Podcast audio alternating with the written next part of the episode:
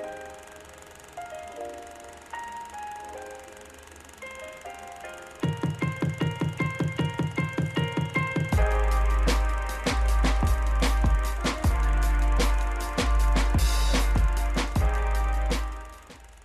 Hi, everyone, and welcome to Tracks Through Time. I'm your host, FreightWaves Deputy Editor Brielle Jekyll, and I'm here to tell you some of the most interesting stories throughout history in transportation and freight. And like always, Mary O'Connell is here with us today, but today's going to be a little different because even though I just said I have interesting stories throughout history in transportation and freight, today it will be Mary.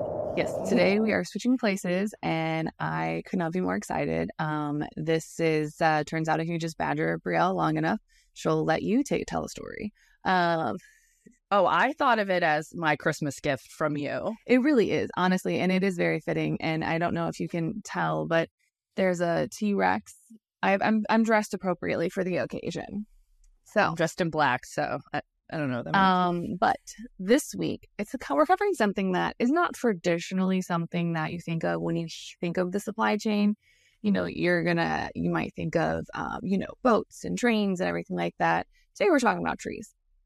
We're talking about trees. I, if we talk about this, anytime we talk about this tree, I think about the this part of it. Yes, because it's such a big, literally big. Yes and it is the Rockefeller Center Christmas tree. And for anyone who does not know, this thing is massive and it stands in the middle of Manhattan. And uh, I don't know, uh, for those who, you know, maybe aren't familiar with the Big Apple, uh, it's not really known for being a forest. So today we're going to dive into kind of um, the supply chain aspect, sourcing the tree, getting the tree to where it is, and also the history of the tree itself, because it is um, appropriate. It's appropriate. It was just lit yesterday, so um, it's what a better time than now. So, uh, Brielle, are you ready to understand or to go down a journey of how the Rockefeller Center Christmas tree uh, gets to where it needs to be every year? I'm so excited because I love the tree. I even went to go to the lighting one year. Don't don't ever do that. I like most normal people uh, have gone to the tree. I think like a week or two after it's lit, where it's still busy, but it's less uh, insane. I should say. Oh, should we do show and tell now, or do you want to oh, no, show and tell at the end? I want to. I want to do the fun. Okay, we got to okay. get the history behind it before we cool, cool. do the show and tell. All right. So, uh, the uh, fun fact: uh, the bria, uh, the tree does not stay year round. It doesn't. It comes down after Christmas, and uh, they don't plant a new one. So, uh, if you're uh, actually if you're ever in New York City outside of Christmas time, you can go to Rockefeller Center, and there's this giant gold plate on the ground that says like where the Christmas tree will stand when it's there at Christmas time, which is really cool to see be there um, when it's when it's up and then also when it's not. But before we get too far into how the tree gets down through the streets of Manhattan, we're going to take a tour as to how this tradition got started. The first Christmas tree at Rockefeller Center was erected in 1931 during the Depression era construction of Rockefeller Center. How appropriate. It's when Italian American workers decorated a smaller 20 foot tree with strings of cranberries and garland and paper and even a few tin cans because why not? Uh, they did it on Christmas Eve. Now, to me, a 20 foot tree is still a large tree, as I could not even put that inside my house.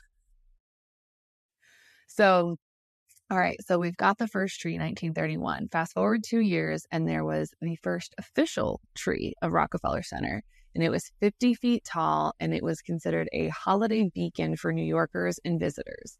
This tree was, quote, from the beginning a gathering place and reflection of what was happening in the world around it. So uh, every year the tree kind of mimicked things that were happening um, both here in the States and then worldwide. So it's always been kind of cool. We saw that especially during World War II when there was um, simple patriotic decorations, including red, white, and blue, and then unlit globes and painted wooden stars. Uh, in 1942, instead of one large tree, there were three modest trees, and each one was decorated in the flag's color of red, white, and blue. Um, and then actually the the dark days came, and uh, from 1944 to 1945, the tree went unlit due to blackout blackout regulations uh, to support the war effort. Mm-hmm. Always. I mean, and it's just like with the parade. It was anything to support the war, man. I mean, it truly it I don't think I could even fathom what that day to day life would have looked like for like everything just went to the front and everything like that. And I know that that's incredibly privileged to say something like that, but I just I could not imagine living through the day to day. I know. Just all like just the way it changed life over here even when the the war was so overseas, you know. Yeah. Um, so then we are fast forwarding to the end of World War II. Um, well, a couple years after it, uh, the 1950s, workers actually, that's when the scaffolding came in. Um, probably much to OSHA's regulations. Um, I don't actually know if that was before OSHA, or I would imagine that OSHA was around about then. Maybe. Um, but yeah, so safety for people decorating. Um, let me, it, OSHA was not. Oh, okay. So the scaffolding. 1971. 1971. Okay. Um, so that's, thank you for looking that up. Um, so the, um, because the trees kept getting larger and larger every year, they had to get a little more creative, um, with how they were going to decorate it. And that's how the scaffolding came in. Um, and so before the decade of the 1950s was over, there was over 20 people decorating this tree, the Rockefeller Center tree, and it took over nine days. Nine days? Nine days. I can see that. I mean, for me to de- let's see, this year I decorated a seven foot tree, and after we figured out the lights, because that took a hot minute, because we bought this, I bought this thing that was supposed to make it easier to decorate your tree with lights but it definitely made it more complicated. So after that, it oh, no. took about like an hour or two. So I would imagine like seven times however many to get to 50 feet would be. Well, it's a completely different operation because instead of, um, you know, uh, just hanging little lights, you're like cranes and scaffolding yeah. and all that stuff. You're not really sitting there with like your significant other in a corner saying like, I'm going to pass you through the lights. And then you just right. around um, I don't think you could get your arms fully around the tree. But right. anyway, so moving forward. So 1951 was the very first time that NBC televised the tree lighting. It was a special on the Kate Smith Hour.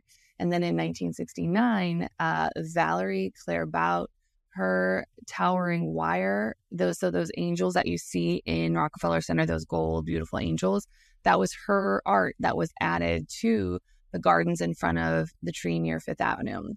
And so she created 12 those 12 sculptures with 75 points of metal wire each. So that I always kind of wondered where those came from, but those are those are still there. Kind of cool.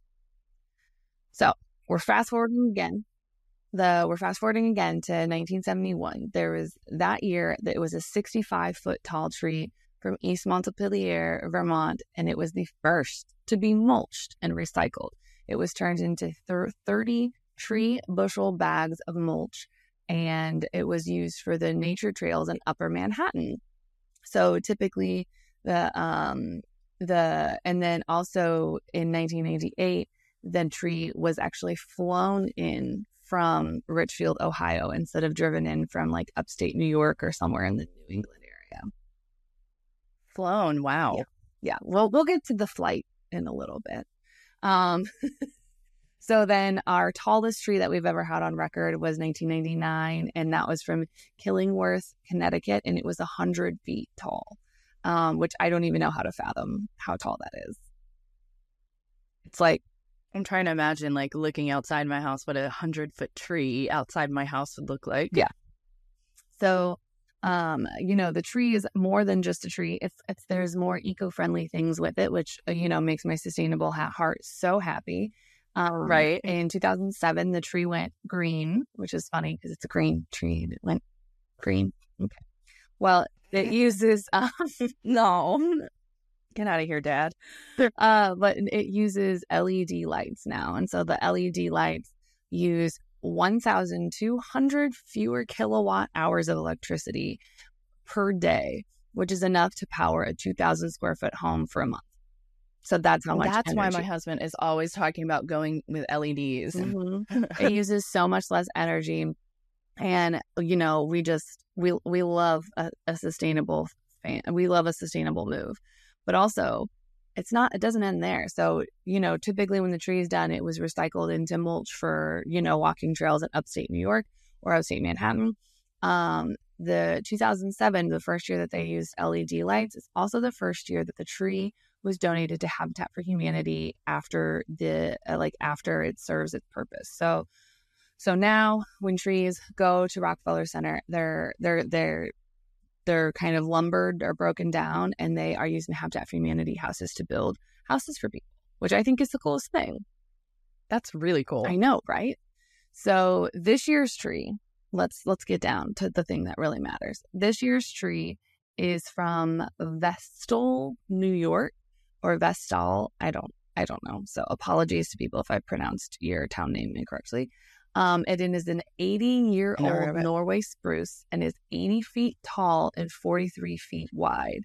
Also, for those of us who are not familiar with New York, New Jersey, uh, Vestal is kind of on that border of New York and Pennsylvania. It's a little south of Syracuse, so it's like the like the this part of New York. It's really far upstate. Yeah, it's like not. I mean, it's not as far upstate as like you know basically Canada, but it's closer to Canada than it is to New York City, which is great. Um, so the real question is, how do they source this tree? So there's one guy that pretty much is like the tree decider. So people can send in their tree from all over the country. They can, um, there's also the company that they've been working with for a very long time. They kind of have an eye out for like different areas or different trees that they could potentially want to work with or potentially want to use. So Erik Pauzé is the head gardener for Rockefeller Center, and he is the end all be all authority on all things Rockefeller Center tree. So he chooses the tree each year, I think, and it's kept very secret until they announce like what the tree will be that year. So I think right now he already has like the next two to three years of trees picked. That's just nobody knows who they are. Oh, they they pick it years in 'em. advance and they just wait as it like Yeah. Can well. Oh, that's So cool. I I didn't I did not know that. So once a tree is picked, um, usually in two to three years, I think it's usually around two in advance. Um, they he or someone on his team will go up there and start, you know, caring for the tree, fertilizing it, um, maybe making monthly things, just just to check up on the tree because you know it's it's been chosen, so it is the chosen. Uh, that's so cool. but yeah, so his team is very hands on. And then when it comes to actually getting the tree, a lot of times they will, um, a lot of times it'll get donated, but the Rockefeller Center, um, they usually end up paying the people who donate it for um, like their trouble. Um, and uh, other people, you know, they don't necessarily want to part with the tree, but you know, money makes money makes people do some good things. Um, so the um, so pause. Now you just made me sad. I mean, it's okay. Some people loved it. One person was like, "Oh, this tree cut down, and now I finally have sunlight in my bathroom, and I no longer have mold." Other people are like, "Oh, this tree has been on our family land for forever," and it's just kind of all different sides of the all, all different sides of the spectrum. But it's still really cool. Somebody mentioned that we should cut down the the big tree in front of my lawn recently, and I was like, absolutely not. I will cry. I mean, I just had a bunch of trees cut down at my house, but they were also super dead. So it was one of those where it's like, Yeah, I don't really want this to fall on my house. Yeah, I know, I know. There's reasons. Okay, so when Erik Pauzé goes out to look for these trees, when he's out there scouring the town, which can you imagine just like slow rolling down a driveway and people be like, What are you looking for? Like, no, I'm just here to look at your trees. Oh, he he scouts. Yeah. So instead of not everyone submits their own, he'll go uh-huh. around looking. So he'll get some that are submitted and then, but ultimately, like, he'll just drive around and kind of see what there is to see, you know? That's crazy. And I wonder I want to know what what constitutes a good tree for him? You know, what's his on what's on his list? Real, I'm so happy that you asked because, like any good supply chain manager, he has a list of things that he's looking for for quality assurance. So, Okay. it has to be at least 70 feet tall, at least, Okay. which I feel like is asking a lot, but what do I know? Um, and it has to be 40 feet in diameter. And he wants it to be, ex- he pretty much exclusively looks for Norway spruces because their size and it's a their, their ability, like the branches, to hold the weight of the lights and the decorations for the tree. Good to know. Norway spruce. Yeah. Okay. So- That's going to be on my list this year. Yes. And if you have a Norway spruce that you think is perfect for the tree, um, you can submit it on Rockefeller Center's website, which is where a lot of this information came from. So, uh, so traditionally, these trees are sourced from within a few hours of New York City, as we saw this year. Um, there, one back, the one that was found in Ohio in 1998, that is definitely an outlier and very atypical.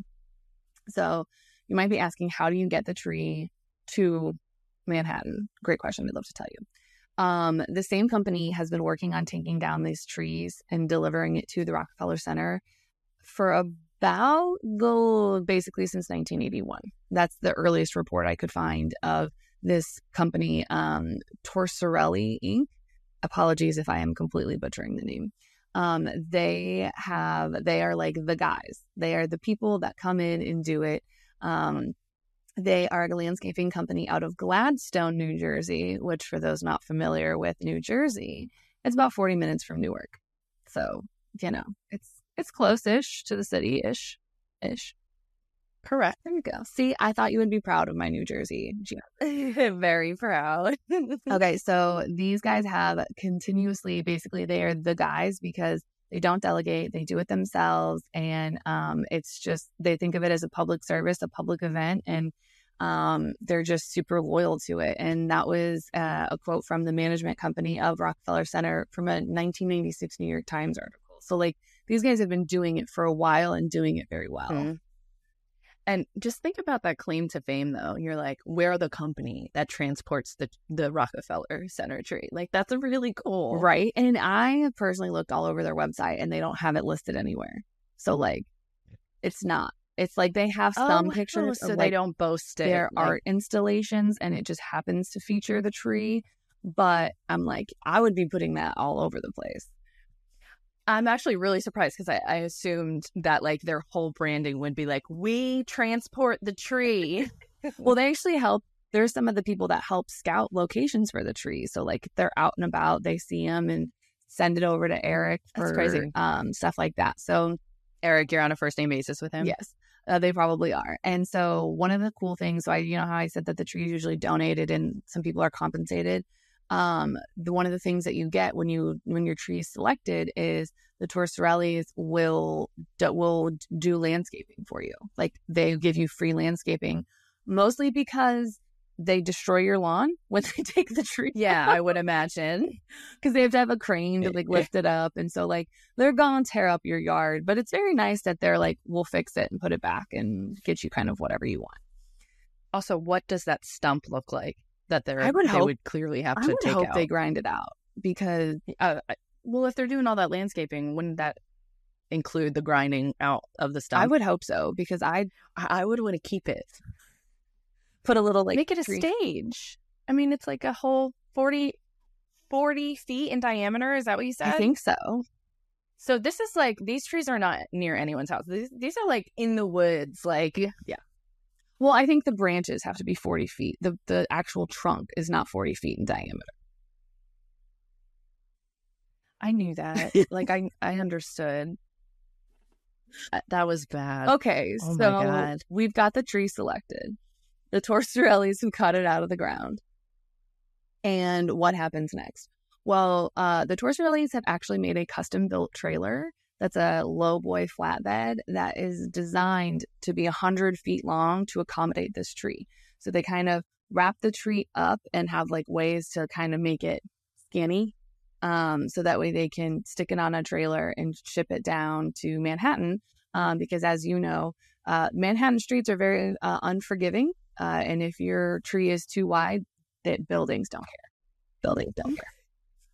So they don't put it through one of those like funnel shoots that you you get at the that that like them put the net around it now. Yeah, There's not a shoot no, big no enough net. that. Uh, they just kind of tie it down. It's actually really cool on the Rockefeller Center uh, what or Instagram.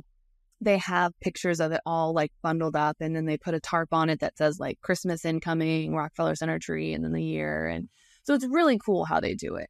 Um, but so basically it gets put on this really long trailer and then um it goes they drive it down the highway. Sometimes there's people that will stand out, wave to it. It's a whole thing. It's really cute. Um and then um but once they get into downtown Manhattan, they'll usually park kind of outside of the city and then around 3 a.m with the help of the new york police department they will drive they will close streets and drive that tree into into the city because it's three o'clock and you know manhattan is always a mess. Um so it gets there and then it gets hoisted up via a crane and then the scaffolding gets built and people decorate it.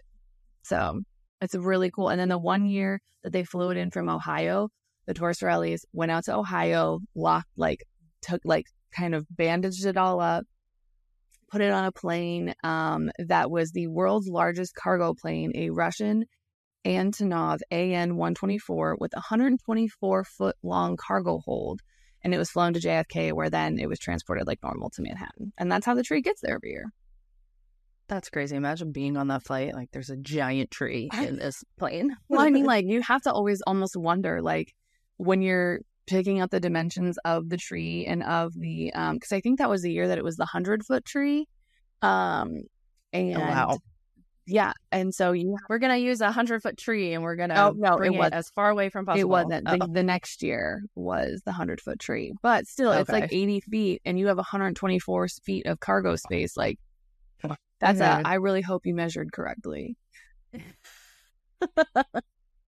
right. There's a calculation off and they they're getting it in, but then it gets wider and they can't. Yeah. It's stuck. That's where it's like, we're just going to have to hope it fits because we don't have any other option. just hold it tight and just like go slow. exactly. Like, have bungee cords and have someone sitting in the back, like strapped to the airplane, just holding the rope. Like, this uh. is fine. We understand that that's not possible, and these are jokes. Yes. These, just so yes. Because you would, yeah, no, planes. It's just kind of when- because I thought it's kind of when you like you know try to get it home from the tree place uh, yourself that that's what I was imagining, but in a giant cargo. i personally would like to think that they did that that way but that is all i have for getting the tree to rockefeller center um, and it's really cool and i mean i think that uh, anyone who has the opportunity to go see it should see it Okay, so I don't want to get into this because this is that's what the trucks think. But I'm going to quickly ask you. I'm assuming you have a fake tree because it's already out. yes Okay. I'm real all the way. So i have super bad allergies we got that this whole Oh, thing yeah. on twitter the other day so i have super bad allergies and i'm allergic to cinnamon So I am all fake all the time because I am that girl that like when it's fall and people open their windows or it's spring and people open their windows, that's not me because I like Right. breathing. Yeah, so we don't have any like allergies or anything like that. So we're we're just all for the real tree. It's so much fun. I, I mean, it's also a pain. want- I want to want I want to have a real tree. I want to be cool enough for that, but like it turns out I really like breathing. yeah, that's true. Surviving is kind of cool. Okay, so Brielle, do you have any fun facts about the Rockefeller Center tree? Perhaps some show and tell for us. Um, I have one fun fact, and it's actually a Brielle fun fact. It's about my life. Perfect. Those are my Um, favorite. We're gonna pause south.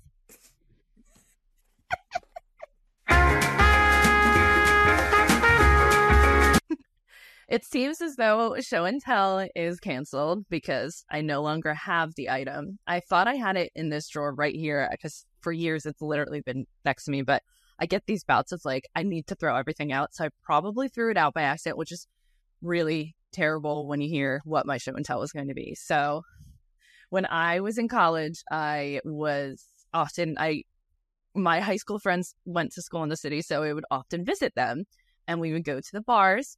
And one day it was after Christmas time and we were at the bars and it closed and we were like, still wanted to do something. And we were like, let's do something weird or, you know, random.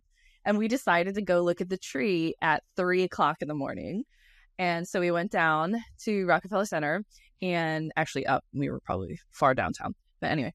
Um, and we got there, and it just so happened to be the night that they were cutting up the tree. So they were taking it down, and we got we got to see all the wood chippers. I mean, it was this crazy production at three o'clock in the morning in an empty city. Like it was, it was one of the craziest things I'd ever witnessed. And the guys let us take a light bulb and uh, a, a tree branch. So I had a tree branch. Obviously, that didn't last for a long time, but then I had a little light bulb, and it's yeah, I would say it's like this is an accurate size. Like it was about this big. I'm really upset.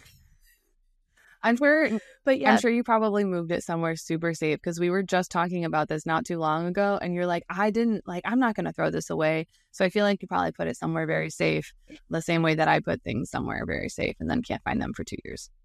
Possibly, they could be in. I think I know where it is. Okay. And no, oh, okay, never mind. That sucks. It's gone, gone forever. Well, that's all I have for you today, Brielle. Uh, that's that's my story for you. All right. Well, thank you guys. Um, uh, thank you guys for joining us today. That was the Rockefeller Tree. Uh, don't forget to tune in back again in two weeks from now on Thursdays at 1 p.m. on anywhere you get your podcasts and FreightWaves TV on YouTube. Um, thank you, Mary, for telling us that story. And you can follow me on Twitter at Jekyll Brielle, or you can email me at bjekyll at freightwaves.com. And Mary, what about you? Um, well, first of all, I would like to thank uh, a little bit of Wikipedia because it helps me find things. Um, but find sources. She found the sources through Wikipedia. that was literally what it was, though, um, because that's how I found um, the Rockefeller Center website, which had a great bunch of resources, the New York Times historical, like a archives article, um, and even a random thing from Cleveland, Ohio, that talked about the the flight. So, um, big big shout out to those sources. Um, and then other than that, you can find me on Twitter at Mario underscore one one nine. And if you have any really cool Rockefeller Center uh, tree stories, uh, feel free to shoot them to us because I'd love to hear them. Thanks, everyone.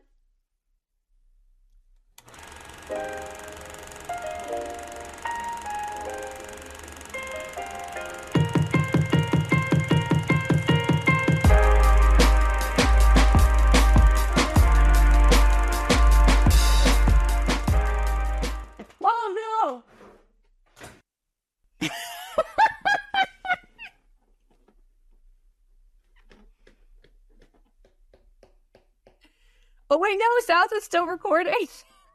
okay, good. We just add it in at the end. Just add this part at the very end. P.S. I found it. Yay!